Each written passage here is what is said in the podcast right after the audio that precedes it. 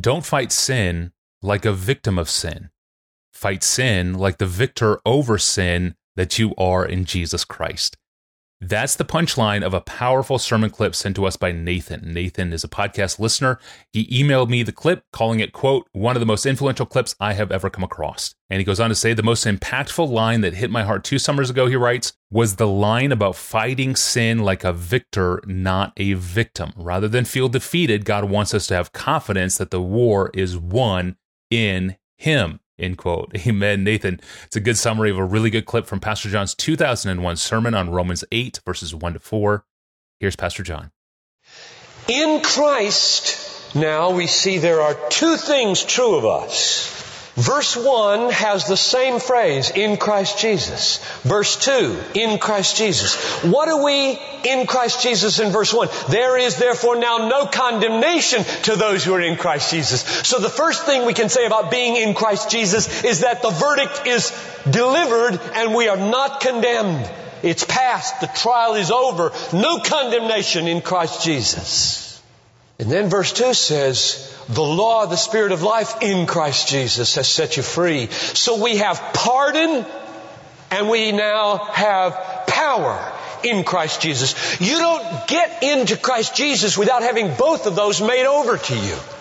There's pardon in Christ, there's power in Christ. You don't get into Christ say, I got the pardon and not the power. I got the power and not the pardon. In Christ, you get them both, or you don't get them. You're not in Christ. If you put your faith in Jesus, you get united to Jesus, and in Jesus there's no condemnation and there is power. Now, here's the question. How does the working of the power towards liberation and transformation relate to the declaration that I have no condemnation? And this is not nitpicking. This is your life. You get these backwards, you die. You get them right and live it, you live. So, what's the order between verses 1 and 2? Notice the word for at the beginning of verse 2. You might wish it weren't there.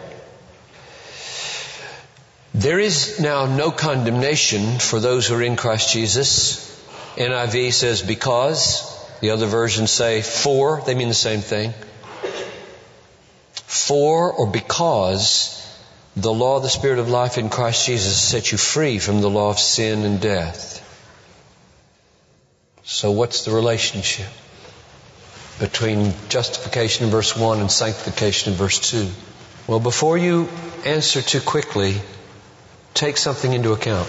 The meaning of for or because both in English and Greek, both in apostolic language and your language, has two meanings.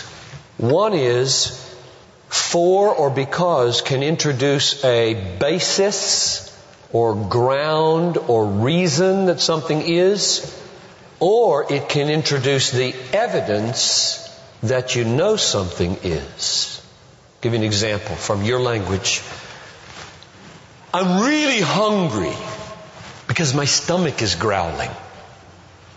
Or you can say, I'm really hungry because I skipped breakfast.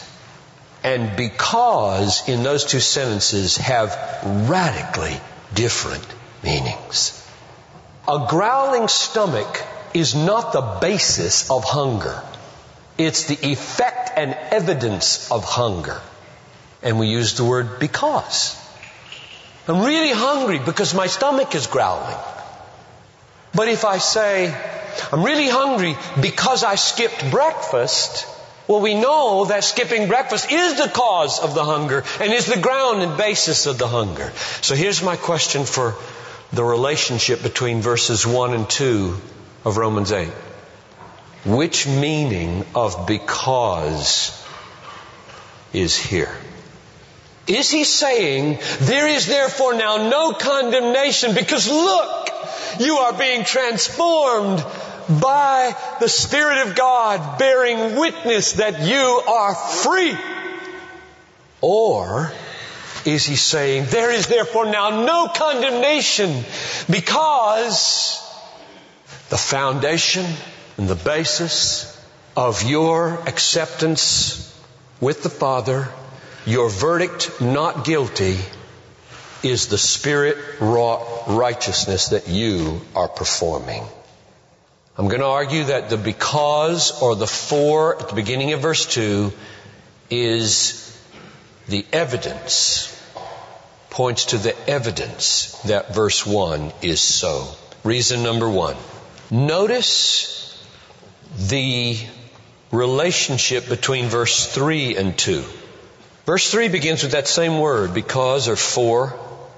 The Spirit of life in Christ Jesus has set you free from the law of sin and death because, now boil down verse 3 to its main statement, because God condemned sin in the flesh. The flesh of His own Son. And you remember how we pointed out the connection between the word condemned there in verse 3 and the word condemnation in verse 1. Verses 1 and 3 are together in this. Verse 3 is all about what God has done to set you right with Him. He has sent His Son to live a perfect life, to die a substitutionary death, to bear your condemnation. No guilt, no wrath, no condemnation. Why? Jesus in the flesh bore it. God condemned it there and not in you. And that is given as the basis of verse 2 your sanctification. So when verse 1 says, there's no condemnation now in you, it's pointing to verse 3 saying, He died for you. All the wrath of God was poured out on Him. So look, the Spirit is in you, triumphing over your sin. Rejoice, there's no condemnation. Verse 6 of chapter 7 is, is um, magnificent in its clarity and power. But now, by dying to what once bound us, we have been released from the law. And here in the context, it's the Mosaic law. Know that from verses 1 to 5. We've been released from the law. The law's curse. The law's guilt. The law's condemnation. Christ became a curse for us, Galatians 3.13, so that the curse of the law is broken. It's not over us anymore. And then look at these precious words that follow. So that we serve in the newness of the Spirit and not the old way of the letter. What's the relationship between being freed from the law with its condemnation, its curse, and its guilt, and the ability by the Spirit to triumph in service for God? What's the relationship? It's crystal clear in this verse. We have been freed from that so that we would serve this way. If you turn those around, you don't have Christianity. You have another religion. It's the difference between fighting to get justified and fighting confidently because we are justified. It's the difference between your heavenly court trial being behind you with an irrevocable verdict, irrevocable verdict of not guilty being rendered and having the trial in front of you hanging over your head wondering if your behavior will measure up in the power of the Holy Spirit. It's the difference between the freedom of confidence and the bondage of fear. It's the difference between rendering to Christ the double glory of His being our righteousness and our condemnation and the power that brings us into holiness or just giving Him half His glory and calling Him the one who enables us to perform a righteousness which we will offer to God from ourselves as the foundation of our acceptance with Him. I don't want Him to get half His glory. I want Him to get all of His glory. His blood and righteousness being the ground of our acceptance and His power being the means by which we are liberated and transformed. And it's the difference between your life and your death. So pray. Pray with me now. That God would help you fall on your face and pray, Oh God, oh God, help me get this right. Help me not to be a Pharisee.